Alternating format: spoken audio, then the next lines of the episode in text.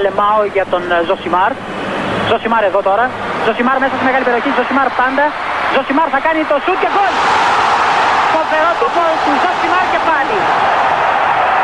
Ο Περέιρα Ζωσιμάρ, 24 χρόνων παίκτης της Βοτακόβο.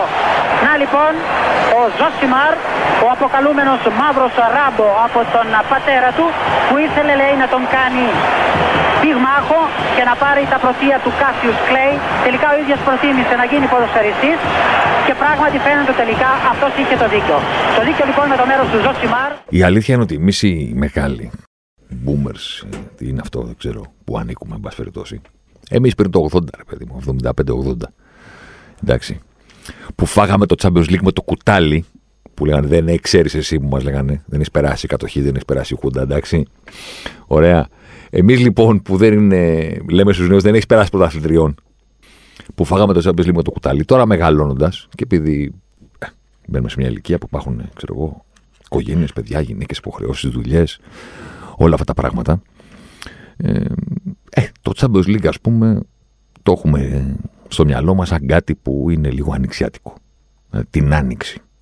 Μας πιάνει ο πυρετός του Champions League, εκεί που έχω το knockout και οι μεγάλες βραδιές και το δράμα και όλα αυτά τα πράγματα. Τους ομίλους λίγο έως πολύ τους νομπάρουμε. Ακόμα και εμείς που είναι η δουλειά μας στο ποδόσφαιρο. Δηλαδή, εντάξει, δεν απεθάνουμε τώρα αν χάσουμε μεσοβδόματα Champions League. Τουλάχιστον ε, μιλάω για τον εαυτό μου.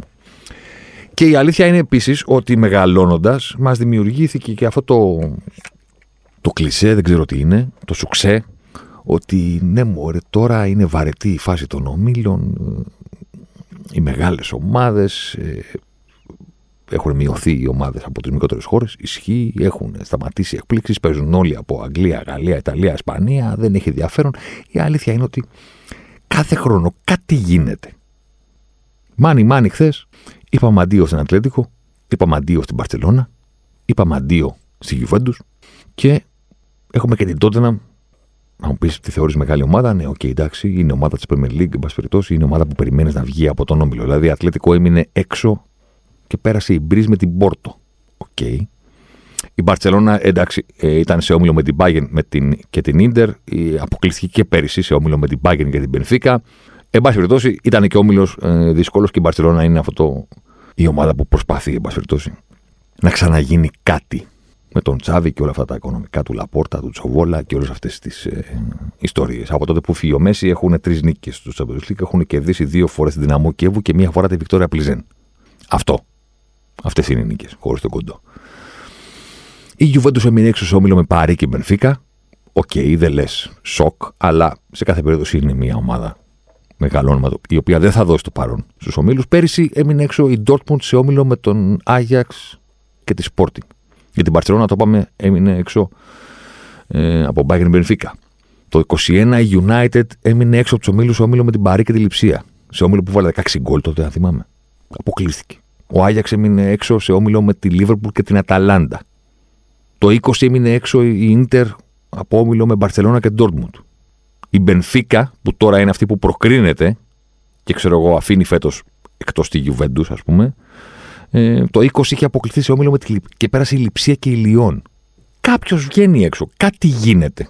Κάτι υπάρχει στους ομίλους που εμείς που μεγαλώσαμε δεν τους βλέπουμε με τον ίδιο θυσιασμό που, το, που τους βλέπουν τα μπιτσιρίκια γιατί τους έχουμε ε, χορτάσει. Εντάξει, η Γιουβέντους βέβαια από την άλλη, ας πούμε, είναι και μια ομάδα που από τότε που έπαιξε τελικό με τη Real του 17. Την επόμενη σεζόν ε, αποκλείστηκε πάλι τη Real στους 8, μετά από τον Άγιαξ στους 8, μετά από τη Λιόν στους 16, την Πόρτο στους 16, τη Villarreal στους 16 και τώρα έμεινε εκτός από τον Όμιλο. Δηλαδή είναι μια πορεία, εν που δεν σε κάνει να λες σοκ. Ούτε για την Παρσελόνα είναι σοκ. Από την ώρα που έγινε κλήρωση και πήγανε σε αυτόν τον Όμιλο, λέγαμε πώς θα βγει η Μπαρσελόνα, ας πούμε. Με Μπάγκεν και Για την Ατλέτικο είναι σοκ. Γιατί η Juventus είναι μία ακόμη αποτυχία. Εντάξει. Και η Tottenham βρίσκεται να παλεύει και να θέλει τουλάχιστον τον πόντο την τελευταία αγωνιστική. Δράμα υπάρχει, θέλω να πω. Κάπου θα το βρεις. Κάποιοι όμιλοι θα καθαρίσουν από νωρίς. Ε, κάποιοι άλλοι θα παιχτούν μέχρι το τέλος. Και υπάρχει και περίπτωση να δούμε ομάδες σαν την Ατλέτικο, την Παρσελόνα και την Juventus να αποκλείονται από το πέμπτο κιόλας παιχνίδι χωρίς καν να έχουν κάτι να ελπίζουν την τελευταία αγωνιστική. Συν της άλλης, ανεξαρτήτως των μεγάλων αποκλεισμών, ε, football bloody hell. Δηλαδή αυτό το φινάλε το χθεσινό, ανεξαρτήτως του ποιο μάτς επέλεξε ο καθένας να παρακολουθήσει, επειδή τα πράγματα γίναν, έγιναν πάρα πολύ αργά, χθες το βράδυ γράφτηκε στο δηλαδή δεν ήξερες τι να πρωτοκάνει. Γιατί ήταν 96-97 και ξαφνικά έγινε ό,τι έγινε στη Μαδρίτη και έγινε ό,τι έγινε στο Λονδίνο στο μάτς της Τότεναμ με την Μπάγκερ Leverkusen. Του βάρ το κάγκελο θα μπορούσε κάποιος να πει. Εγώ θα πω ότι μου φαίνεται πάρα πολύ παιδιάστικο και πολύ περίεργο το ότι είναι 2022 και υπάρχουν ακόμα κάποιοι οι οποίοι επιμένουν να κάνουν τις ίδιες συζητήσεις για το βάρ και να χρησιμοποιούν τα ίδια επιχειρήματα. Με αυτό θα ασχοληθούμε λίγο και λίγο από Ελλάδα θα το περάσουμε. Εντάξει. Ε, γιατί, ξαναλέω, το θεωρώ λίγο παιδιάστικο. Είναι 2022. Get over it. Τι εννοώ; Εννοώ ότι καταλαβαίνω αρκετά από τα συναισθήματα, αλλά δεν καταλαβαίνω πλέον τα ίδια και τα ίδια επιχειρήματα. Να ξεκινήσουμε δηλαδή από αυτό που έγινε στο τότε να Μπάγκερ Leverkusen. Ωραία. Σκόραρε ο Κέιν, χαμός, διαλύθηκε το γήπεδο, μεγάλος ήρωας. Συγγνώμη, ο Χάρη Κέιν, γιατί απαγορεύεται να τον λες Κέιν. Σκέτο. Ναι, είναι ο Χάρη Κέιν. Είναι Σον, αυτό. Οι υπόλοιποι Ντάιερ, Κουλουσεύσκι, πώς τον λένε, το Χόιμπεργκ και Χάρη Κέιν. Εντάξει, σαν τον Άντερ Ερέρα. Που για κάποιο λόγο επιμένουν οι speaker ότι πρέπει κάθε φορά που ακουμπάει την μπάλα να είναι Άντερ Ερέρα και όχι σκέτο Ερέρα, γιατί θα τον μπερδέψουμε με τον Γεωργιάδη του Χαραλάμπου, δεν ξέρω γιατί. Και μετά ο διαιτητής του λέει: Περιμένετε, περιμένετε και περιμένουν και η διαδικασία κρατάει πάρα πολύ, αλήθεια είναι. Και αυτό είναι από τα πράγματα που ακούω. Αλλά δεν είναι κάτι τρομερό. Και τελικά τον γκολ ακυρώνεται. Ο Κόντε ε, αποφάλεται και μετά πηγαίνει και ξεσπάει και γίνονται όλα αυτά τα πράγματα. Ας ξεκινήσουμε από τα βασικά. Εντάξει. Ωραία. Το γκολ ακυρώθηκε σωστά. Ο Κέιν ήταν offside. Ήταν πιο μπροστά από τον αντίπαλο και έμενε να δούμε αν είναι πιο μπροστά από την μπάλα. Μπήκε η γραμμή και μπήκε πολύ σωστά. μπήκε στο τελευταίο, στο πιο μπροστινό, στο πιο κοντινό προς την αιστεία σημείο της μπάλας. Δεν μπήκε πιο πίσω, ώστε να τον βγάζει μπροστά. Μπήκε στο τελευταίο σημείο, στο πιο μπροστά, στο πιο κοντά στην τελική γραμμή, στην αιστεία σημείο της μπάλας. Και ο Κέιν ήταν αρκετά, όχι πάρα πολύ, αλλά όχι και οριακά. Ήταν αρκετά, οι γραμμές δεν ακουμπούσαν η μία την άλλη, πιο μπροστά και το γόνατό του και ο ώμος του, όλη η στάση του σώματός του ήταν πιο μπροστά. Και μετά μπήκε ε, το θέμα του, ναι, αλλά τη βρήκε ο αμυντικός. Μήπως αυτό θεωρείται η θελημένη κίνηση του αμυντικού. Υπάρχει αυτός ο κανονισμός και λέει ότι ε, αν ενδιάμεσα ένας αμυντικός κάνει ε, η θελημένη κίνηση, deliberate play, εκούσια, να την πούμε, ωραία, τότε ε, θεωρείται ότι αυτός έχει παίξει την μπάλα προς τον επιτιθέμενο, τον Harry Kane στη συγκεκριμένη περίπτωση, οπότε μπορεί να ήταν offside στην αρχή στην μπάσα του συμπέκτη, αλλά επειδή παρεμβάλλεται εκούσιο παίξιμο από αντίπαλο, τότε η φάση δεν είναι offside. Υπάρχει αυτός ο κανονισμός. Οπότε πρέπει να δούμε το αν αυτό που συνέβη στην κεφαλιά του παίκτη της Τότεναμ προς τον Κέιν θεωρείται θελημένο παίξιμο. Πάμε να κάνουμε και ένα μικρό μαθηματάκι. Να κερδίσουμε για κάτι όλοι που λέγανε. Ε; Λοιπόν, σας διαβάζω την έξτρα οδηγία που δόθηκε από το καλοκαίρι στους διαιτητές για το τι θεωρείται η θελημένο παίξιμο και ποια είναι τα κριτήρια για να ε, αποφασιστεί αυτό. Είναι η πρώτη φορά που έγινε αυτό το καλοκαίρι από την IFAB, την ε, Ομοσπονδία των Κανονισμών, ας πούμε, και τους βρίσκει κάποιος. Ε, και ήταν η πρώτη φορά που δόθηκαν και στη δημοσιότητα. Δηλαδή τα διαβάσαμε το τι θεωρείται, πώς πρέπει να κρυθεί το θελημένο παίξιμο. Και λέει εδώ λοιπόν, ε, πρέπει να κάνω και μετάφραση κατευθείαν, αν δεν πειράζει, θα την κάνουμε. Εκούσιο παίξιμο θεωρείται όταν ένας παίκτης έχει τον έλεγχο της μπάλας με την πιθανότητα να την πασάρει σε ένα συμπέκτη, λογικό, να αποκτήσει την κατοχή της, να κάνει control δηλαδή, ή να την απομακρύνει. Αν από πάσα λοιπόν προσπάθεια για control ή απομάκρυση η μπάλα πάει σε επιτιθέμενο από αυτό σκοράρει, αυτό το θεωρείται ηθελημένο παίξιμο, οπότε ο παίκτης δεν είναι offside, ακόμα και αν ήταν όταν έγινε η αρχική πάσα από το συμπέκτη του. Και συνεχίζει ο κανονισμός. Αν η πάσα ή η απόπειρα για control ή το διώξιμο, αυτές τις τρεις κατηγορίες δηλαδή, είναι ε, λανθασμένα ή αποτυχημένα, αυτό δεν ακυρώνει το γεγονός ότι υπήρξε εκούσιο παίξιμο της μπάλας. Πάρα πολύ ωραία. Και σου λέει τώρα ο άλλος, και πώς θα κρίνουμε τώρα αν αυτό που συνέβη στη συγκεκριμένη φάση με την κεφαλιά που πήγαινε προς τα πίσω, χτύπησε στον αμυντικό και πήγε εκεί, είναι ηθελημένο ή όχι. Και μας δίνει ο νομοθέτης τα εξής κριτήρια. Η μπάλα ταξίδεψε από απόσταση και ο παίχτης είχε καθαρό οπτικό πεδίο. Που σημαίνει, αν η μπάλα έρχεται από το διαόλου τη μάνα σε μία σέντρα, έρχεται, έρχεται, έρχεται, έρχεται και εσύ κάνεις κάτι από τα τρία, πας να δώσεις πάσα, πας να απομακρύνεις, πας να κάνεις control, δεν μπορεί να πεις μετά δεν το ήθελα. Θεωρείται η θελημένη προσπάθεια, οπότε αν από αυτή την προσπάθεια η μπάλα πάει σε επιτιθέμενο και αφού σκοράρει, ενώ πριν ήταν offside, τότε θα πούμε ότι δεν ήταν offside γιατί πήρε την μπάλα από σένα. Να το πω έτσι, λαϊκά. Η μπάλα δεν ταξίδευε γρήγορα. Επίσης, στη λογική του να έχεις χρόνο είναι αυτά τα δύο. Ότι έχετε η μπάλα ή από μακριά ή δεν πηγαίνει με μεγάλη ταχύτητα. Και τα δύο σημαίνουν ότι ο αμυντικός έχει χρόνο, άρα δεν μπορεί αυτό που έκανε να μην θεωρηθεί εκούσιο και να πει δεν το ήθελα, να ήταν ακούσιο. Λέει, η κατεύθυνση της μπάλας δεν ήταν απρόσμενη, σημαίνει ότι να χτυπήσει μπάλα κάπου, να γίνει κάποιο, κάποιο φριμπεράκι, κάποιο big pong.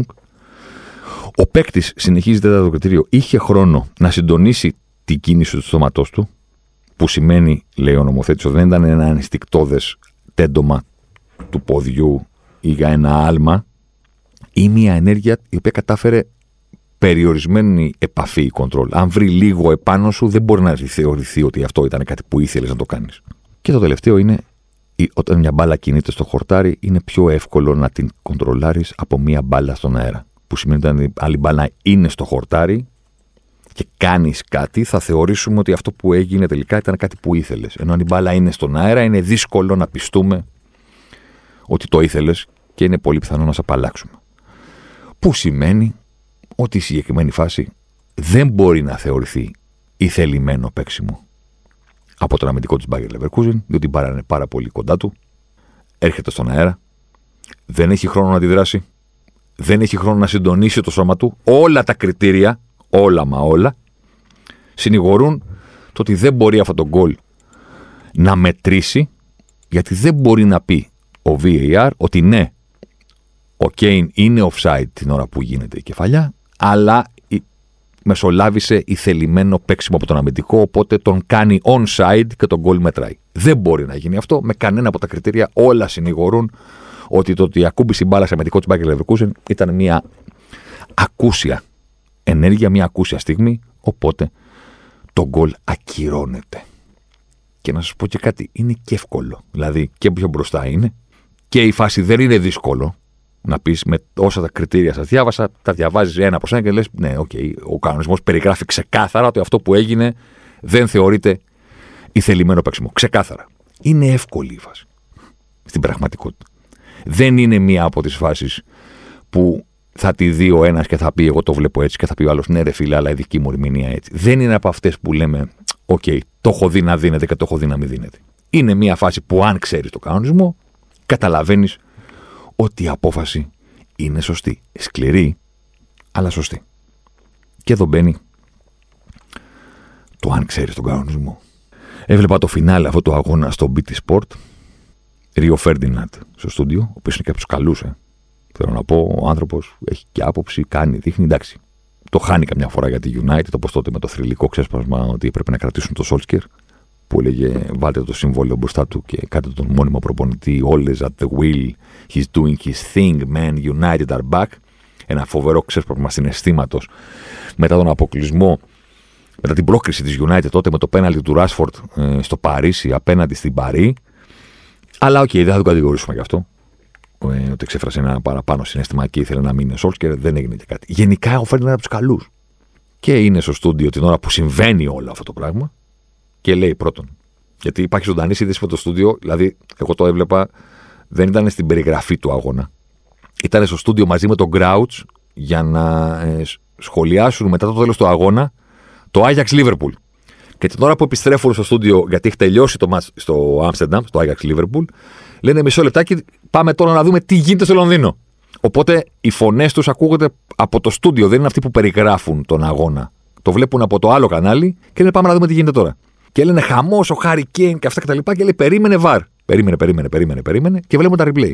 Πρώτο σχόλιο Φέρντιναντ, η μπάλα πηγαίνει προς τα πίσω. Αγαπητέ Ρίο Φέρντιναντ, φίλε μου, δεν παίζει πουθενά ρόλο το που πηγαίνει η μπάλα. Δηλαδή, αν ένας παίκτης είναι πιο μπροστά από αυτήν και είναι offside, δεν έχει σημασία αν η μπάλα πηγαίνει προς τα πίσω και αυτός θα γυρίσει να την πάρει. Δεν το λέει πουθενά αυτό ο κανονισμός. Δηλαδή, για όνομα του Θεού, τι είπες; Ότι η μπάλα πηγαίνει προς τα πίσω. Δεν ψάχνουμε να βρούμε αυτό στη φάση που κάνουν replay και ξανακάνουν replay. Ψάχνουμε να βρούμε αν είναι πιο μπροστά από το αμυντικό. Είναι, φαίνεται, γρήγορα. Και μετά ψάχνουμε να βρούμε αν είναι πιο μπροστά από την μπάλα. Το πού πηγαίνει η μπάλα δεν παίζει πουθενά ρόλο. Δεύτερο σοκ. Περνάει η ώρα, περνάει η ώρα, περνάει η ώρα. Περιμένουμε να δούμε τι θα γίνει. Χαμογελάει ο διαιτητής γιατί προσπαθεί να ερεμήσει τους παίκτες που έχουν πάθει εγκεφαλικό και της μίας ομάδας και της άλλης. Γίνεται ένας χαμός, ο σκηνοθέτης κάνει πλάνα που τραβάνε τα μαλλιά τους στι ερκίδε. Η μισή είναι κάτω, η μισή είναι όρθιοι. Περιμένουν, περιμένουν, περνάει όλο αυτό το πράγμα και κάποια στιγμή το καταλαβαίνεις ότι πλησιάζει η ώρα της απόφασης και κάνει ο διαιτητής, σφυρίζει και κάνει το σηματάκι της οθόνης. Το ξέρετε τώρα, το καταλαβαίνετε. Και την ώρα που κάνει το σηματάκι της οθόνης, ακούγεται η φωνή του φαίνεται και λέει: Είναι γκολ μετράει. Και λες, ρε άνθρωποι του Θεού, δηλαδή κράζουμε τους Έλληνες. Εγώ πρώτος από όλους. Σχολιαστές, speaker, δημοσιογράφους. Ε, τόσα χρόνια που υπάρχει το βαρ που δεν μπήκε πριν από ένα μήνα, δεν μπήκε το καλοκαίρι. Δεν έχεις καταλάβει ότι όταν κάνουν έτσι μετά το τέλος απόφασης είναι για να ανατρέψουν την απόφαση. Δηλαδή, πώς γίνεται να μην το ξέρεις αυτό; Αν κάνουν τα χέρια τους έτσι, στο τέλος της απόφασης, όταν έχει τελειώσει, στο τέλος του ελέγχου, με συγχωρείτε, τότε είναι για να ανατρέψουν την απόφαση. Πώς είναι δυνατόν να το βλέπεις αυτό και να λες γκολ, μετράει. Αφού, έκανε, αφού είχε μετρήσει αρχικά και κάνει το σηματάκι, θα σηκώσει το χέρι και θα πει offside. Είναι πάρα πολύ απλό. Ή όταν φωνάζουν ένα διαιτητή να δει μια φάση στην οποία δεν έχει δώσει πέναλτι και του λέει ο βαρίστας, ωραία λέξη, έλα δέστο, με το που επιστρέφει στον αγωνιστικό χώρο, αν θέλει να δώσει πέναλτι, κάνει το σηματάκι και λέει λοιπόν πέναλτι. Γιατί αλλάζω το αρχικό που δεν είχα δώσει τίποτα. Αν δεν πρόκειται να δώσει τίποτα, δεν κάνει το σήμα. Μπαίνει και ξαναλέει παίζεται. Πάμε, δεν δίνω πέναλτι. Αυτό το σηματάκι Ρίο σημαίνει ότι αλλάζει η απόφαση. Πώς είναι δυνατόν να λες η μπάλα πηγαίνει προς τα πίσω και να μην ξέρεις τι σημαίνει αυτό το σήμα. Δηλαδή για όνομα του Θεού, να τη. Και πάμε παρακάτω. Το παρακάτω είναι ότι πρέπει να γίνει ένας έλεγχος DNA στον Αντώνιο Κόντε. Δηλαδή κάτι από Ελλάδα και κάτι από Ρουμανία, μεγάλη ρασβάν, πρέπει να έχει.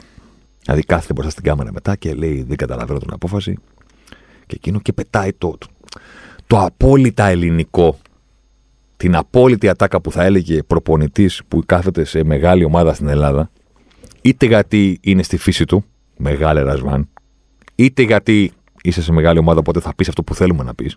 Μην πιστεύετε ότι δεν συμβαίνει αυτό. Εντάξει, μην τρελαθούμε.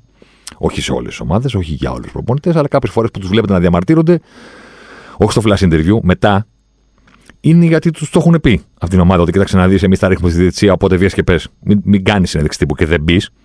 Και λέει, θα ήθελα να δω αν σε μια μεγάλη ομάδα της Ευρώπης θα είχαν, λέει, το θάρρος οι διαιτητές να πάρουν αυτή την απόφαση. Ε, πιο ελληνικό δεν γίνεται. Από το, δεν σχολιάζω το τι έχει συμβεί. Αλλά κάνω ένα τέτοιο και λέω να στους άλλους θα το δίνανε. Ρε άνθρωπε, έχει συμβεί κάτι. Είναι σωστό ή είναι λάθος. Άσε τα τι θα κάνανε στους άλλους. Αλλά δεν θέλει να συζητήσει αυτό. Θα ήθελα πάρα πολύ να υπήρχε σε έναν ιδανικό κόσμο να του λέγανε ναι, μισό λεπτάκι, επειδή λες ότι είναι λάθος. Ε, ο παίκτης είναι πιο μπροστά από την μπάλα και πίσω από τον αντίπαλο. Πώς θες να μετρήσει αυτό το γκολ; Πρώτον. Δεύτερον, γιατί μιλάς για απόφαση; Δεν είναι στην κρίση του διαιτητή αυτό. Απόφαση είναι να γίνει ένας πρόξιμος στην περιοχή και ένας διαιτητής να πει πέναλτι και ένας άλλος θα έλεγε παίζεται. Αυτό είναι απόφαση. Στην κρίση του διαιτητή.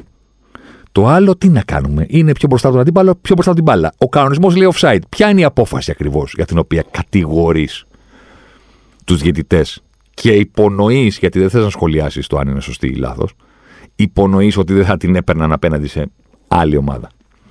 Πρώτον. Δεύτερον, κύριε Κόντε, ε, στην Τότεναμ δεν είσαι προπονητής. Η Τότεναμ πώς πήγε στο τελικό της Champions Στην καλύτερη πορεία της ιστορίας της. Με τη μεγάλη πρόκριση με τα τρία γκολ του Μούρα στο Άμστερνταμ. Από 2-0, 2-3 μέσα στο, στην έδρα του Άγιαξ, βεβαίως. Στην προηγούμενη φάση, με τη City, τι έγινε; Δεν σκόραρε το 95 ο Στέρλινγκ. Δεν διαλύθηκε το γήπεδο της City. Και δεν το είδανε μετά στο βάρ και είπανε είναι offside ο Αγουέρος στην αρχή της φάσης. Και πήγε να πάθει καρδιά, ο Γκουαρδιόλα πέθανε. Κάτι έχει σπάσει μέσα το ποτό. Τι εννοείς σε άλλη ομάδα; Η τότε να ήταν; Και guess what, αγαπημένε μου Αντώνιο Κόντε, δεν ήταν απόφαση που υπονοείς ότι οι διαιτητές σε αδικούν γιατί δεν σε υπολογίζουν. Αυτό μπορεί να ισχύει στις υποκειμενικές αποφάσεις. Πέναλτι ή όχι πέναλτι, κόκκινη κάρτα ή κίτρινη κάρτα. Σε αυτά τα πράγματα. Το offside, μη offside δεν είναι απόφαση. Ή είναι μπροστά ή δεν είναι. Τελειώνει. Και να ανοίξω μια παρένθεση, θα τελειώσει. Δηλαδή το ημιαυτόματο offside ήδη δοκιμάζεται, θα το δούμε ε, πώς θα εφαρμοστεί στο Μουντιάλ και θα μπει κανονικά. Υπάρχουν, θα έχουν ε, οι υπολογιστές και οι κάμερε θα κοιτάνε τα σώματα των παιχτών και θα, δεν θα, ούτε θα, θα τη βάζει τη γραμμή κάποιος. Δεν τη βάζει κανένας. Γιατί τώρα έχουμε στην Ελλάδα λέει τη βάλα, δεν τη βάλανε σωστά τη γραμμή. Καταλαβέ. Μα δεν καταλαβαίνουν και τι βλέπουν. Δηλαδή μπλέκει στην Ελλάδα, μπλέκει η χαζομάρα, μπλέκει η χαζομάρα με την προπαγάνδα. Και ο συνδυασμός είναι, μιλάμε τώρα, εκπληκτικός. Δεν είναι σωστά η γραμμή. Του το δείχνεις ότι είναι σωστά, δεν το καταλαβαίνουν. Δηλαδή κάποιος. Υπάρχει κάθε φορά που, καμιά φορά που τσακώνομαι με κόσμο, τσακώνομαι, που συζητάμε με κόσμο στο Twitter, προσπαθώ να καταλάβω. Μιλάω με χαζό ή μιλάω με κάποιον ο οποίος, ρε παιδί μου, θέλει να κάνει το άσπρο μαύρο και δεν μπορεί να το δεχτεί. Θα μου πεις και στι δύο περιπτώσεις πάλι δεν μπορεί να καταλάβει. Δηλαδή είτε από χαζομάρα είτε από. Ο χαζός, άμα το το δείξεις, υπάρχει πιθανότητα να πει. Το κατάλαβα, ρε φίλε. Υπάρχει πιθανότητα. Υπάρχει πιθανότητα. Δεν είναι μεγάλη, αλλά υπάρχει πιθανότητα να του πεις μια χαρά είναι η γραμμή. Τι βλέπεις από το πλάι, λέγεται προοπτική. Ε; Είναι ο λόγος που άμα τραβήξεις φωτογραφία στο κέντρο ενός δωματίου, ξέρω εγώ, οι κολόνες που φαίνονται, φαίνονται να είναι στραβές. Δεν είναι στραβές, το ξέρεις. Ε. Δηλαδή, ε, κατάλαβες, παιδί μου. Δηλαδή, αν πας μπροστά στις κολόνες, είναι στην ίδια ευθεία. Αν κάθεσαι στο κέντρο του δωματίου ενός, ξέρω εγώ, στο κέντρο του πάρκινγκ, πώς είναι τα πάρκινγκ, ρε παιδί μου, στα μολ; Και στα, στα σινεμά, ξέρω εγώ. Άμα καθίσεις στο κέντρο του διαδρόμου και δεις τις γραμμές αριστερά-δεξιά, φαίνεται να πηγαίνουν προς τα μέσα. Ε. Προπτική λέγεται αυτό. Ωραία, η δεύτερη κολόνα, ας πούμε, δεν είναι πιο μπροστά από την άλλη. Πιο πίσω από την άλλη. Φαίνεται έτσι. Επειδή δεν είμαστε στο κέντρο. Αν πας στο κέντρο θα το δεις.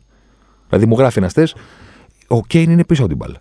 Έτσι φαίνεται γιατί, ξέρω εγώ, το, προοπτική λέγεται. Μπορείς να το καταλάβεις. Δηλαδή, αν πας στη, στην ευθεία, πώς είναι οι γραμμές του τρένου; Το Αυτό το μάθημα σχολείο, δηλαδή είχατε βγει και κάνατε κοπάνα, ρε παιδί μου.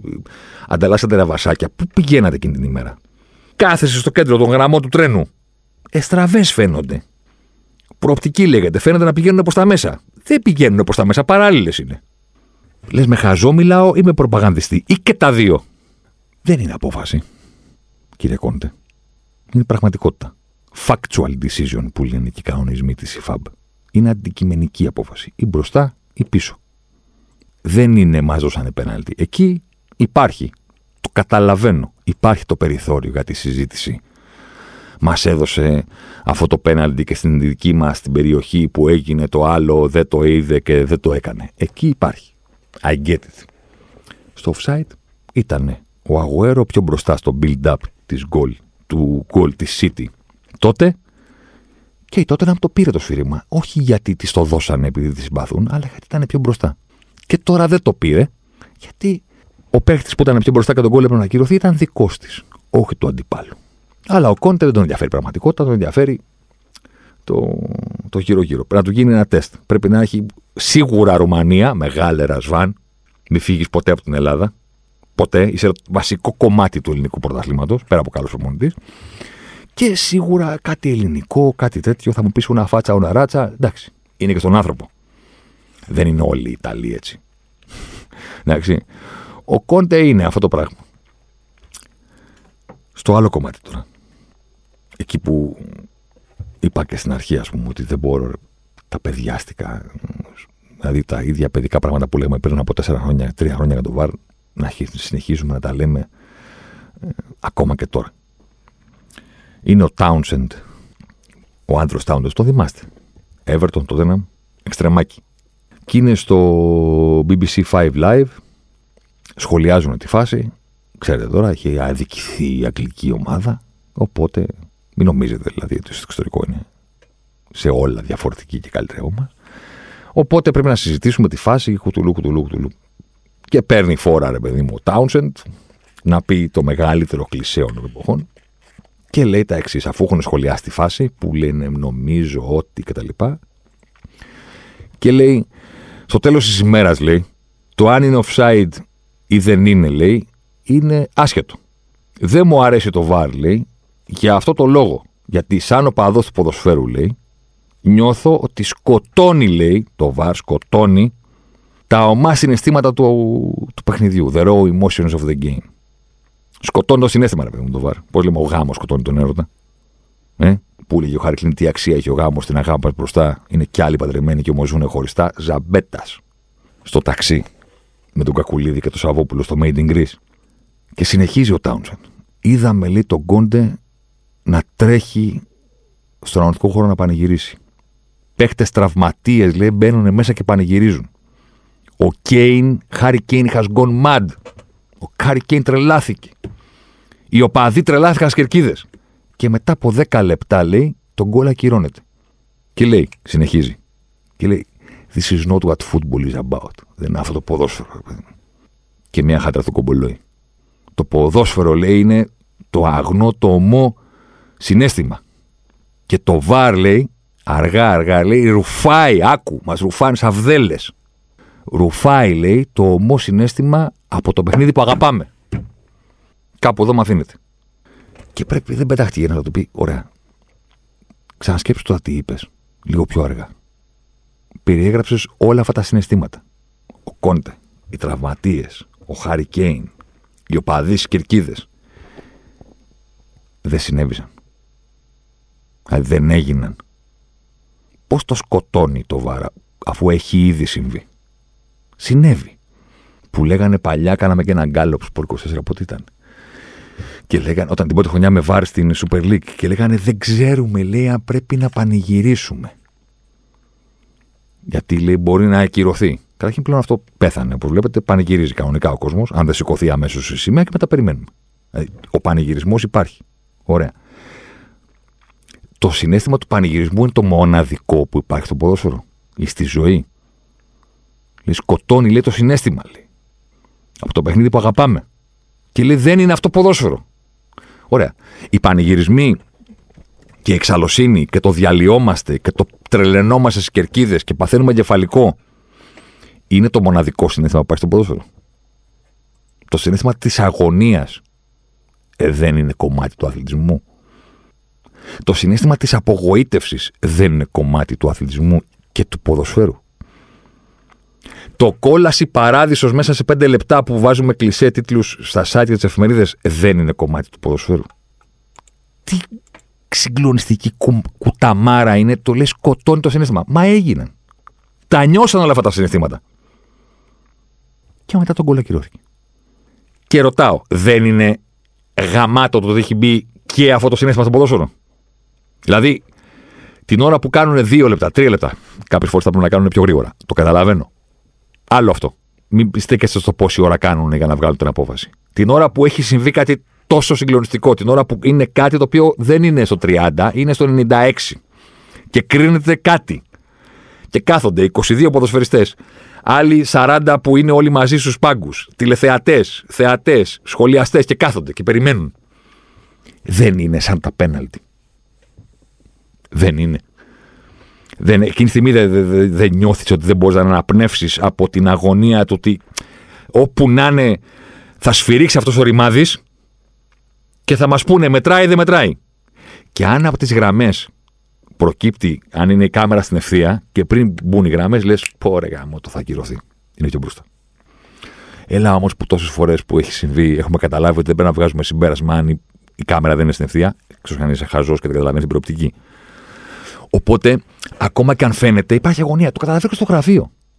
Στο γραφείο, ρε παιδί μου, σπορ 24 τώρα, εντάξει, παίζουν τηλεοράσεις, έχει 300.000 μα τη μέρα. Δεν τα βλέπουμε όλα. Θέλω να πω, δεν παίζουν στι κεντρικές οθόνες. Έχει ο καθένας ε, από τους συντάκτες, βλέπει το ματ στον υπολογιστή του, έχει μία οθόνη για να δουλεύει και άλλη μία για να βλέπει το παιχνίδι το οποίο καλύπτει κτλ. Δεν τα παρακολουθούμε όλοι από πάνω, γιατί είναι δεκάδες πράγματα που συμβαίνουν ταυτόχρονα. Δεν βλέπουμε το μάτς. Ξέρετε πότε μαζευόμαστε πίσω από μια οθόνη; Όταν έχει μπει γκολ και το ελέγχουν στο βαρ. Γιατί, γιατί σε τραβάει; Δηλαδή λέει ο άλλος σκοτώνει το συνέστημα. Γαμώ τα συναισθήματα είναι που μαζευόμαστε πάνω από μια οθόνη και περιμένουμε να δούμε αν θα μετρήσει ή όχι. Τι διαφορά έχει με τα πέναλτι; Με την αγωνία, με, με την καρδιά σου, ας πούμε, που λες: δεν, δεν, δεν, μπορώ, δεν μπορώ, δεν, δεν αναπνέω. Δεν οξυγονώνω το εγκέφαλο, θα πεθάνω. Που φτάνει η διαδικασία των πέναλτι στο έκτο, το έβδομο και λες: Το καταλαβαίνεις. Ότι ξέρω εγώ είναι 3-3 στα πέναλτι, έχουν μπει και τα 6 πρώτα και πάμε στο 7ο και στο 8ο. Και το ξέρεις μέσα σου ότι στα επόμενα δύο χτυπήματα θα κρυθεί η διαδικασία. Κάποιος θα το χάσει. Και μετά θα έρθει το 1ο ή το 10ο για να τελειώσει την παρτίδα. Το ξέρεις. Και κάθεται ο διαιτητής. Και κάθεται και, και δείχνει ο σκηνοθέτης. Και άλλο πλάνο. Και άλλο πλάνο. Συγγνώμη, δεν είναι ο ορισμός του high quality drama αυτό το πράγμα. Να, είναι στο 90, να έχει μπει γκολ στο 95, να είμαστε στο 98-99 και να περιμένουμε να δούμε αν θα μετρήσει. Πώς σκοτώνει το συνέστημα, ρε; Δεν θέλω να σε βρίσω, ρε Άντρο Έχουμε όλα τα συναισθήματα του κόσμου μέσα σε 5 λεπτά μαζεμένα. Όλα. Και εσύ μου λες τι, ότι κάποιος θα φύγει από το γήπεδο ή θα κλείσει την τηλεόραση αφού τελειώσει το παιχνίδι και θα πει ε, μου σκοτώθηκε το συνέστημα. Δεν ε, ανταλλάχθηκε το συνέστημα της εφορίας με το συνέστημα της αγωνίας και μετά με τη απογοήτευσης. Και... Όλο αυτό είναι ένα τρομερό roller coaster συναισθημάτων για να χρησιμοποιήσω και αυτό το κλισέ. Το οποίο είναι what football is all about. Που λέει that is not what football is about. Ρε πλάκα κάνεις. Εδώ μεταξύ μιλάμε για ένα παιχνίδι. Ένα παιχνίδι ρηματιασμένο που δεν θα κουραστώ ποτέ να το λέω σε αυτό το μικρόφωνο και δεν θα σταματήσετε ποτέ να το ακούτε Όσοι μας κάνετε τη χάρη παρέθεση, πατήστε follow, like, subscribe, πείτε στους φίλους σας, ποστάρετε στα social. Ανεβαίνουν οι subscriber. Είστε πολύ δυνατοί. Κλείνει η παρένθεση. Το ποδόσφαιρο είναι ανίκητο.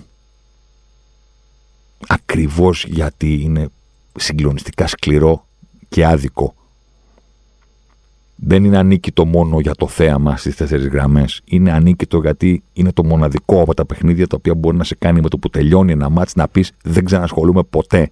Το μισό αυτό το παιχνίδι. Όχι τον προπονητή, όχι το διαιτητή, όχι τον παίκτη σου που κάνει το μεγάλο λάθος, όχι τον αντίπαλο που σε εκτέλεσε, ξέρω εγώ. Μισείς το ίδιο το άθλημα. Και λες πώς έκανα το κακό στον εαυτό μου να αγαπήσω αυτό το, το, αυτό τον καρκίνο που μου τρώει τη ζωή, ρε παιδί μου, γιατί δεν υπάρχει χειρότερο παιχνίδι στη ζωή. Μόνο το ποδόσφαιρο μπορείς να κάνεις να νιώσεις έτσι. Γιατί μόνο το ποδόσφαιρο μπορείς να κάνεις όλα τέλεια και να αποκλειστείς. Μπορείς να κάνεις όλα σωστά και όχι μόνο να μην κερδίσεις, να χάσεις κιόλας. Αυτό είναι το ποδόσφαιρο, κύριε Τάουν. Είναι λοιπόν 100% εναρμονισμένο με τη φύση του ποδοσφαίρου που μπορεί να σε τρελάνει το να συμβεί αυτό. Να σκοράρεις το 95, να πανηγυρίσεις, να διαλυθεί όλο το γήπεδο και να μην πηγαίνει ο ρημάδης στη σέντρα. Και χτυπάει η καρδιά σου και δεν πηγαίνει ο ρημάδης στη σέντρα και τους κάνει, κάνει το ακουστικό και λέει: Περιμένετε. Και όπα, ξαφνικά αυτό που έχει πιάσει με τα χέρια σου είναι up for grabs. Μπορεί να μετρήσει, μπορεί και όχι. Η νίκη που νόμιζες ότι είχες και πανηγύρισες έξαλα για 30 δευτερόλεπτα και διαλύθηκες, δεν είναι ακόμα σίγουρη. Και περιμένεις και περιμένεις. Και αλλαγή πλάνο. Και άλλη αλλαγή πλάνο. Και δείξε τώρα θεατές στην κερκίδα. Και δείξε την οθόνη του βάρ. Πάμε στο replay. Πάμε στον Κόντε. Πάμε στον Κέιν. Πάμε στον αντίπαλο προμονητή. Πάμε στον ε, Τσάμπι Αλόνσο. Πάμε ξανά στο διαιτητή. Πλάνο, πλάνο, πλάνο, πλάνο. Περνάνε τρία λεπτά. Λένε όλοι γιατί κάνω τόση ώρα; Εμένα μου αρέσει. Θα μου πεις, το ίδιο παθαίνεις όταν συμβαίνει στην ομάδα σου; Δεν θες να ξέρεις τι παθαίνω να συμβαίνει στην ομάδα μου. Που αν έχει φάει κανένα γκολ, λέω είναι μπροστά. Φωνάζω μόνος μου. Είναι μπροστά, ακύρωσέ το. Είναι μπροστά, ακύρωσέ το. Μα το κάνω επειδή θέλω να συμβεί, δεν είναι ότι είμαι σίγουρος από, από το πλάνο ότι πρέπει να ακυρωθεί. Ή αν μπαίνει γκολ και το πανηγυρίσει και λες: Εγώ θα το ακυρώσει. Ω, θα το ακυρώσει. Ω, κοίτα να δεις, χτυπάει στο χέρι του λίγο, κοίτα να δεις, θα το ακυρώσει. Δεν είναι ποδόσφαιρο το να περνάς από όλα αυτά τα συναισθήματα και να τα έχεις όλα στο maximum μέσα σε πέντε λεπτά. Τι λέτε, ρε; Θα μου πεις είναι άδικο. Ε, εντάξει, άμα είναι. άμα παρακολουθείς ποδόσφαιρο και το επιχείρημα ότι είναι άδικο το χρησιμοποιήσει εναντίον του ποδοσφαίρου, ε, εντάξει, πήγαινε δες κάτι άλλο. Για να το πούμε και διαφορετικά. Γιατί το πήραμε μόνο τέρμα το ένα μάτσο. Δεν είναι ποδόσφαιρο αυτό που έγινε στη Μαδρίτη. Έχετε καταλάβει τι συνέβη. Ότι είχε κόρνερ η Ατλέτικο, εκτελέστηκε, δεν έγινε τίποτα και ο διαιτητής είπε φρτ, φρτ, τέλος.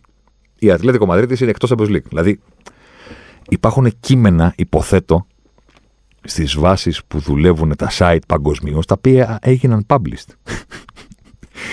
δηλαδή, χωρίς πλάκα τώρα, είμαι σχεδόν πεπισμένος ότι στο ίντερνετ, γενικά εκεί έξω, πέρα από tweet, πέρα από social, πέρα από στο live των αγώνων, έχει γραφτεί τέλος η, η Ατλέτικο Μαδρίτη αποκλείσει από το League.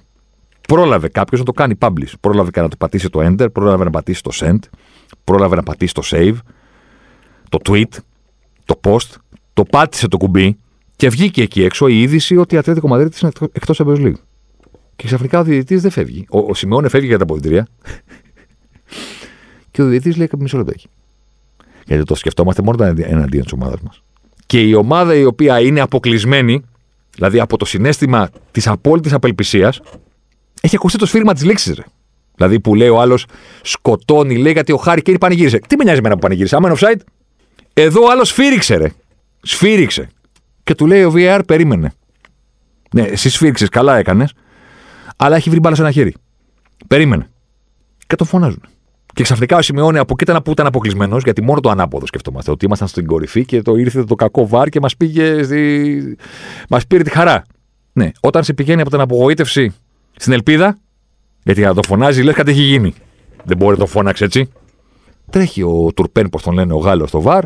Ο Σιμεώνε από εκεί που ήταν μαύρος έχει τρελαθεί. Το βλέπει, λέει πέναλτι. Μετά τη λήξη του αγώνα. Και επειδή το ποδόσφαιρο είναι, είναι ανίκητο, είναι ασυναγωνιστό, είναι... δεν πρέπει να το βάζουμε ποτέ στην ίδια πρόταση με άλλα αθλήματα. Ωραίος είναι αθλητισμός, ό,τι σ' αρέσει να το βλέπεις κτλ. Ναι, μαζί σας, κανένα πρόβλημα. Ο καθένας να αγαπάει ό,τι γουστάρει. Μην το βάζουμε το ρημάδι του ποδόσφαιρο στην ίδια. Πηγαίνει ο άλλος στη βούλα του πέναλτι. για να πάει από την κόλαση στην ελπίδα στον παράδεισο με την εκτέλεση, το πιάνει το φύλακα κεφαλιά στο δοκάρι. Τρίτη προσπάθεια, σουτάρει ένας και είναι ο ποδοσφαιριστής που έχει κάνει το πέναλτι, ο Καράσκο, ο οποίος έχει τρέξει κι αυτός και χτυπάει μπάλα πάνω του. Δηλαδή δεν μπήκε γκολ. δεν μπήκε γκολ. Γιατί στην τρίτη προσπάθεια το σουτ που πήγαινε στην αιστεία χτύπησε πάνω στον παίκτη που εκτέλεσε αρχικά το πέναλτι. Ε, εντάξει. Και λες, ρε παιδί μου, πάρτα όλα. Το ποδόσφαιρο, ρε παιδί, πάρ μου τα υπάρχοντα, ρε παιδί μου, πάρτα όλα. Πώς το έλεγε, ρε παιδί μου, γιατί δεν είναι μόνο το, το τελικό αποτέλεσμα, δεν είναι μόνο οι τρεις βαθμοί ή η πρόκριση ή ο αποκλεισμός. Είναι το πώς. Το έτσι είναι, ρε, Καραμάνι, που λέει και στην ταινία. Το έτσι είναι που μας έχει τρελάνει. Πώς, κατάλαβε, μην, μην, μην, μην βρίσω. Το έτσι είναι. Δεν είναι το μετά από χρόνια θα κοιτάξει κάποιο τον όμιλο και θα πει μάλιστα η Αθλητικό Μαδρίτης ήταν σε όμιλο ε, του Champions και αποκλείστηκε. Δεν είναι αυτό. Είναι το ότι ξέρεις τι γίνει τότε. Που θα πει κάποιος σε 20 χρόνια. Σε κάποιον που θα πει η Ατλέτικο Μαδρίτης το 2022-2023 αποκλείστηκε από τον όμιλο του Champions Θα του πει κάποιο ξέρεις τι γίνει τότε. Γιατί δεν είναι ότι αποκλείστηκε. Το πώς, το έτσι. Κάτσε να σου πω.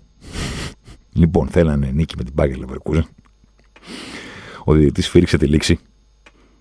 Ήταν εκτός Champions League και τον φώναξε ο VAR και του, είχε μπει και, του, του είπε, βρήκε η μπάλα σε ένα χέρι. Έλα να το δεις. Μετά τη λήξη. Πήγε το είδε, τους έδωσε πέναλτι, πήρε φόρα ο εκτελεστής, το έπεσε στον πήρε φόρα ένας άλλος σε κενή αιστεία με κεφαλιά και την μπάλα στο δοκάρι. Και ήρθε ένας τρίτος σούταρα, η μπάλα πήγαινε στο τέρμα και χτύπησε πάνω η μπάλα στον πρώτο και δεν μπήκε στην αιστεία και τελικά αποκλείστηκαν δεύτερη φορά. Είχαν αποκλειστεί μία φορά όταν σφίριξε ο διαιτητή στη λήξη και αποκλείστηκαν δεύτερη. Και θέλετε να μου πείτε τώρα ότι όλο αυτό είναι κόντρα με το ποδόσφαιρο. Μα αυτό είναι το ποδόσφαιρο. Το να πανηγυρίζει όλο το κήπεδο του Τότεναμ το γκολ και τελικά να μην μετρήσει. Γιατί ήταν offside. Το να πεθάνουν όλοι στο Γουάντα Μετροπολιτάνο, να αναστηθούν με πέναλτι και την ώρα της εκτέλεσης να λένε κάτσε και όμως και αν δεν το βάλει. Ακόμα και το πέναλτι. 75% έχει. Εκτός αν είσαι City του Guardiola. Διάβαζα τώρα, έχουν ένα ποσοστό κάπου στο 60% από τότε που είχε αναλάβει ο Guardiola. Κάτι συμβαίνει μεταφυσικό και χάνουν τα πέναλτι. Ακόμα και λοιπόν όταν θα δώσει τελικά το πέναλτι και σωθείς, δεν είναι βέβαιο. Αυτό είναι το ποδόσφαιρο. Και όχι μόνο μπορεί να χαθεί. μπορεί να χαθεί. Να γίνουν τρεις μεγάλες ευκαιρίες μέσα σε τέσσερα δευτερόλεπτα. Πέναλτι, κεφαλιά στο δοκάρι, έρχεται τρίτος, σουτάρει και χτυπάει μπάλα πάνω στο δικό σου παίκτη. Εκείνη τη στιγμή δεν λες. Ανάθεμα την ώρα, ανάθεμα, ανάθεμα την ώρα που με πήγανε και είδα το πράσινο αυτό χορτάρι. Ανάθεμα την ώρα. Δεν υπάρχει χειρότερο παιχνίδι στον κόσμο. Δεν ξαναβλέπω ποτέ, δεν ασχολούμαι. Πώς το είχε πει κάποιος, θα το κάνω άλλο πόντα αυτό, ότι αν δεν αγαπούσα τόσο πολύ το ποδόσφαιρο, θα το μισούσα. δηλαδή, αυτό είναι. Είναι 2022-2023. Δεν είναι λίγο κουραστικό να ανανώνεστε ακόμα στο τι, τι κάνει το VAR και μας σκοτώνει. Και αυτές οι βλακίες. Και εντάξει, OK. Okay. Στην Ελλάδα καταλαβαίνω ότι τα κάνουμε όλα διαφορετικά. Θέλω να πω ότι αυτό το πότε δεν έγινε γιατί ξέρω εγώ που λένε ο Παναθηναϊκός λέει πέναλτι, παίρνει πέναλτι λέει με το βάρ και γι' αυτό είναι πρώτο. Είναι πέναλτι ή δεν είναι. Δηλαδή πώς υποκόνται, συζητάει κάτι άλλο. Ότι αν θα το έπαιρνε άλλη ομάδα. Εσύ που θέλει να σχολιάσεις τα πέναλτι του Παναθηναϊκού είναι ή δεν είναι; Τι μου λες το VAR. Εγώ λέω ότι είναι. Όπως λέω ότι θα πρέπει, όχι φίλοι του Παναθηναϊκού, όλοι οι φίλοι των ομάδων να καταλάβουν ότι όταν θα έρθει η στιγμή που θα τους σώσει το βίντεο, γιατί θα πάρουν ένα πέναλτι που δεν το είδε ή δεν το πρόλαβε ή δεν το κατάλαβε ο διαιτητής στην κανονική ροή του αγώνα, ε, θα έρθει η ώρα που θα σκοράρει ο Μπερνάρ και θα τον φωνάξουν και θα πει: Οπ, άκυρο. Εγώ βλέπω επιθετικό φάουλ. Έτσι πάει. Δεν μπορεί να πανηγυρίζεις το ένα και μετά να λες το άλλο μας ακυρώσανε και μας κλέψανε. Κάτσε. Μαζί πάνε αυτά. Κάποια στιγμή θα πάρεις ένα πέναλτι που δεν το είχε δει. Κάποια στιγμή θα ακυρωθεί ένα γκολ γιατί βλέπεις στο replay ότι υπήρχε επιθετικό φάουλ. Τι να κάνουμε τώρα; Συμβαίνει αυτό. Αλλά στην Ελλάδα είναι όλα, ξέρεις. Αυτό, εκείνο και προπαγάνδα και χαζομάρα. Ακόμα και στο offside λένε οι γραμμές δεν είναι σωστές. Δεν βγάζεις άκρη. Δεν βγάζεις. Και μιας και το συζητήσαμε, σε όλα μπορώ να έχω μια κουβέντα να πω. Σε αυτό που έγινε στο Ολυμπιακό Σπάουκ, δεν έχω καταλάβει. Θέλω να πω, έδωσε πέναλτι, είδαμε μια σύγκρουση του Μπά με τον Ολιβέρα, μετά έρθει και ο Τζολάκης του δώσε άλλη μία. Για να εξηγήσω ότι εννοώ. Ακόμα και τα πιο Μάρς πέναλτι, παιδιά είναι στην κρίση του διαιτητή, διότι δεν είναι αντικειμενική απόφαση. Όπως είναι το offside. Μπροστά ή όχι. Δεν είναι αντικειμενική απόφαση όπως το αν πέρασε η μπάλα ολόκληρη τη γραμμή. Ή την πέρασε ολόκληρη ή δεν την πέρασε. Ο κανονισμός λέει ότι είναι φάουλ να κάνεις αυτό, αυτό, αυτό, εκείνο. Και ο διαιτητής είναι στην κρίση του να θεωρεί ότι αυτό είναι πέναλτι, αυτό δεν είναι. Αυτό είναι κίτρινη κάρτα, αυτό δεν είναι. Υπάρχουν κανονισμοί, είναι προφανώς. Και υπάρχει το, η ματιά όλων μας που καταλαβαίνει ότι εδώ το σκοτώσανε, ρε παιδί μου, ότι πώς δεν είναι πέναλτι. Σε ένα τάκλινγκ, λέω ένα παράδειγμα. Κάνει τρίπλα και ο άλλος του, του, του κροσάει το πόδι. Πέναλτι. Παρ' όλα αυτά είναι στην κρίση του διαιτή να εφαρμόσει τον κανονισμό και να πει ναι, αυτή η κλωτσιά συνιστά ανατροπή και είναι πέναλτι. Το σχόλιο μου για το Ολυμπιακό Σπάουκ, για το συγκεκριμένο, τη συγκεκριμένη ακύρωση του πέναλτι, δεν αφορά το αν ήταν ή αν δεν έπρεπε να το πάρει πίσω. Είναι επί της διαδικασίας, γιατί αυτή με, διαφορά, με αφορά. Όπως να γίνονται φάσεις, με αφορά να εξηγώ στον κόσμο τι λέει ο κανονισμός. Και στο Twitter που μου λένε όλοι για το τάδε πέναλτι, γιατί δεν μας είπες την άποψή σου. Γιατί στο πέναλτι είναι. Ξέρουμε τι λέει ο κανονισμό. Εμένα βρίσκω φάσεις που υπάρχουν offside ή χέρια ή οτιδήποτε, γιατί ο κόσμος δεν ξέρει τον κανονισμό. Και όταν είναι αντικειμενική απόφαση, θέλω να πω, παιδιά, αυτό λέει ο κανονισμός. Στο πέναλτι, στο τράβηγμα και στα αυτά, τι να πω. Ότι εγώ το θεωρώ τράβηγμα, ο άλλος το θεωρεί, στην κρίση του καθενός είναι. Στη συγκεκριμένη φάση, λοιπόν, επί της διαδικασίας έχω συγκλονιστική απορία. Γιατί; Γιατί ο VAR έχει την οδικία από το πρωτόκολλο να φωνάξει τον διδυτή όταν είναι όχι όταν διαφωνεί στο στυλ. Εσύ έδωσες πέναλτι, εγώ δεν θα το δίνα. Το εγώ δεν θα το δίνα δεν είναι λόγος να φωνάξει διαιτή. Δηλαδή, γίνεται ένα σπρώξιμο, ένα μαρκάρισμα. Δίνει διαιτή πέναλτι. Το βλέπει ο VR. Σπρώξιμο υπάρχει. Αν υπάρχει σπρώξιμο, αν υπάρχει σπρώξιμο, δεν μπορείς να το φωνάξεις και να το πεις ρε, εσύ, εγώ θεωρώ ότι είναι λίγο ελαφρύ το σπρώξιμο και να σου πω και κάτι, εγώ αυτά τα πέναλτι δεν τα δίνω. Δεν πάει έτσι. Για να τον φωνάξει, πρέπει να υπάρχει λανθασμένη απόφαση. Πρέπει να υπάρχει κάτι. Είτε που το έχει χάσει, λέγε με πέναλτι που πήρε η Αθλητικό χθες, βρήκε η μπάρα σε ένα χέρι. Δεν το έχεις δει. Άρα το έχεις χάσει τελείως. Άρα πρέπει να το δεις, κατά τη γνώμη μου. Και μετά αποφασίζεις εσύ, όχι εγώ. Ο διαιτητής παίρνει την απόφαση. Γιατί είναι αντικειμενική απόφαση. Είναι υποκειμενική απόφαση. Μπορεί να δει το χέρι και να πει: Ναι, εντάξει, δίκαιο με φώναξες, βρήκα το χέρι, εγώ το θεωρώ ακούσιο, δεν υπάρχει πέναλτι. Αλλά για να τον φωνάξει, πρέπει να είναι κάτι που έχει χάσει. Όταν δεν έχει δώσει κάτι. Όταν έχει δώσει κάτι, λέγε με πέναλτι στο φαλήρο, στο Ολυμπιακός Σπάουκ, για να τον φωνάξει, πρέπει να το βλέπει και να λέει: Αδερφέ, έχεις κάνει συγκλονιστικό λάθος, δεν υπάρχει τίποτα. Μόνο τότε.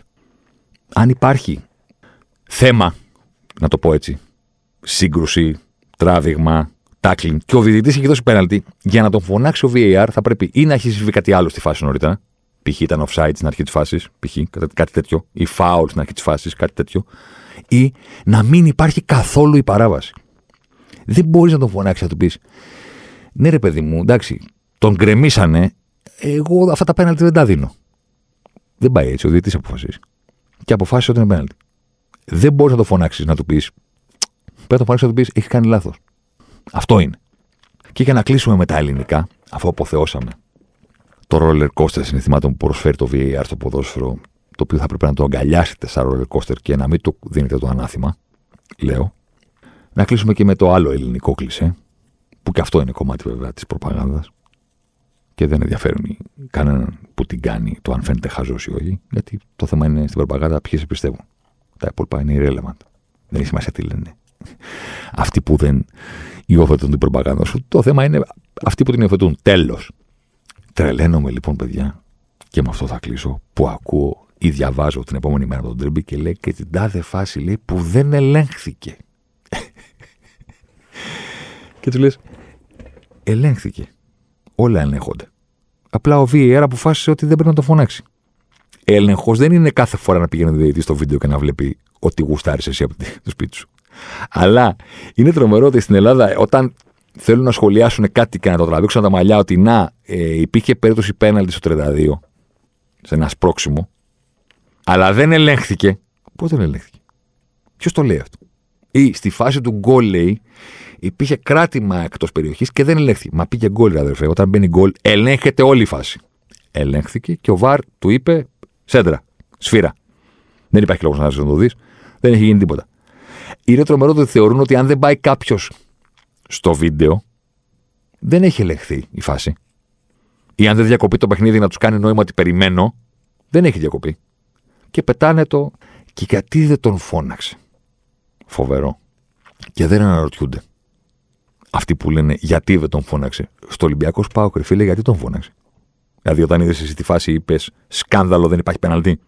Δεν ξέρω, δεν έχω βρει κανένα να μου το πει αυτό. Εν πάση περιπτώσει, το θέμα μας δεν ήταν ούτε η... αυτή η κακή κουβέντα ο Παθηναϊκός λέει περί πέναλτι, άμα είναι, ούτε το τι λένε ο τύπος και τα social media στην Ελλάδα, ήταν ένα γενικότερο το ότι ελάτε ρε παιδιά, πέρασε τόσος καιρός, δεν το συνηθίσατε πια. Αυτή σκοτώνει το συνέστημα με φυλακίες. Θα γίνει και λίγο πιο γρήγορο τώρα θα μπαίνουν και γραμμές 3D για να τις καταλαβαίνετε εσείς που δεν τις θεωρείτε στραβές λόγω προπαγάνδας αλλά λόγω χαζομάρας. Θα γίνουν 3D, θα μπαίνουν ακριβώς, θα κάνει έτσι κτλ. Θα το βλέπετε κατευθείαν. Δηλαδή δεν δε θα πάει, παιδί μου, θα το βλέπουμε στο χιλιοστό. Αλλά όταν θα πιστείτε, ξέρεις αυτή. Θα το πω αυτό. Είναι κατηγορία, ρε παιδί μου, COVIDiot. Ο άνθρωπος που ξεκινάει λαθασμένα καταλήγει μετά από λίγο να λέει τέρατα και να σκέφτεται τέρατα μόνο και μόνο και γιατί δεν θέλει να παραδεχτεί ότι έκανε λάθος. Οπότε μεταφέρει συνέχεια τα goal post. Δηλαδή, πώς ήταν στην αρχή ότι δεν υπάρχει κορονοϊός. Μετά έγινε υπάρχει, αλλά δεν υπάρχουν νεκροί. Μετά έγινε υπάρχουν νεκροί, αλλά τα εμβόλια δεν κάνουν καλά. Δηλαδή, το μεταφέρει τα goal post. Και δεν θυμάται ότι δεν, έχεις, δεν σηκώνει το χέρι βέβαια να παραδεχτεί ότι στα προηγούμενα έχει λάθος. Σου ξεκινάει καινούριο argument. Τώρα που θα μπει το ημιαυτόματο με 3D και θα φαίνεται ακριβώς, χωρίς αμφιβολία, πού έχει μπει γραμμή σωστά και πόσο πιο μπροστά είναι ο άλλος, ακριβώς γιατί θα κάνει 3D και δεν θα φαίνεται από τη γωνία της προοπτικής. Να υπάρχει κάποιος που ακόμα επιμένει, ξέρω εγώ, που μου λένε Μου αυτό το τίτλο, μα οκ, είναι λίγο πιο πίσω την μπάλα. Όταν θα γυρίσει λοιπόν και θα είναι 3D και θα φαίνεται ότι είναι μπροστά, ξέρετε τι θα ξαναπιάσουμε. Εδώ θα είμαστε και εδώ θα είστε. Θα έρθει αυτό στο Μουντιάλ. Ναι, εντάξει, είναι πιο μπροστά. Πάει αυτό. Ναι, εντάξει, η γραμμή είναι σωστή. Πάει και το δεύτερο. Και τώρα είναι σωστό να ακυρώνεται για τόσο λίγο. Δεν νικάς. Δεν νικάς. Κατάλαβες. Θα σε πάει μετά εκεί. Είναι σωστό να ακυρώνεται για τόσο λίγο. Εγώ λέω ότι όταν είναι μόνο τόσο λίγο θα πρέπει να μετράει. Γιατί έτσι. Όταν το φας βέβαια αυτόν τον κόλ και τους ακυρώσουν, μια χαρά είναι. Το πρέπει να μετράει, το θυμάσαι μόνο όταν είναι εναντίον σου. Ε, άμα είναι έτσι, να πηγαίνει μπάλα κοντά στη ράμη και να λέμε εντάξει, μπορεί. Πέρασε το περισσότερο. Αμαρτία δεν είναι να με το μετρήσουμε. Ε, να κάνουμε και αυτό. Να κάνουμε και αυτό. Να πηγαίνει η μπάλα, ρε παιδί μου, πάνω στη γραμμή, να τρέχει ο έρμος να το να τη βγάλει. Ε, και άμα κουμπάει λίγο στο χορτάρι, δεν πάει να είναι 5 εκατοστά πάνω στη γραμμή ακόμα. Ε, δεν πέρασε το περισσότερο. Αμαρτία δεν είναι να μην μετρήσει τον κόλ για 5 εκατοστά. Να κάνουμε και αυτό. Μετά να λέμε, ε, κοίτα τι έκανα άλλος ψαλεδάκι και η μπάλα πήγε στο γάμα. Αμαρτία δεν είναι να, πάει, να πάει μπάλα στο γάμα. Ξέρω εγώ, αμαρτία είναι και αυτό. Μετά να πούμε ότι είναι αμαρτία να μένει μια ομάδα με 10 παίχτες. Ε, ότι ρε παιδί μου για κόκκινη στο 5 να παίξεις μετά 90 λεπτά στις καθυστερήσεις με ένα παίχτη λιγότερο. Άδικο δεν είναι αυτό. Ναι, παιδιά, εντάξει. Α μαζευτούμε, κύριε παιδί μου, να καταργήσουμε όλες τις αδικίες και να αφαιρέσουμε από το ποδόσφαιρο το νούμερο ένα κομμάτι της μαγείας του. Ότι είναι συγκλονιστικά άδικο, συγκλονιστικά σκληρό και μπορεί να δεις την μπάλα να πει το Hawkeye να πηγαίνει από πάνω και να δει την παρθυραμή και να κάνεις ένα έτσι και να λες: Κοίτα να δεις, κοίτα να δεις την κόρη δεν έχουν μετρήσει. Κοίτα να δεις. Για, για, για, για, για τρία χιλιοστά. Για τρία χιλιοστά, για μία κόκκινη, για ένα λάθος, για ένα τσαφ. Αυτό το ποδόσφαιρο. That's all it is. Αποδεχτείτε το, μισήστε το, αγαπήστε το, μην προσπαθείτε να το αλλάξετε για βλακίες. Να είστε καλά.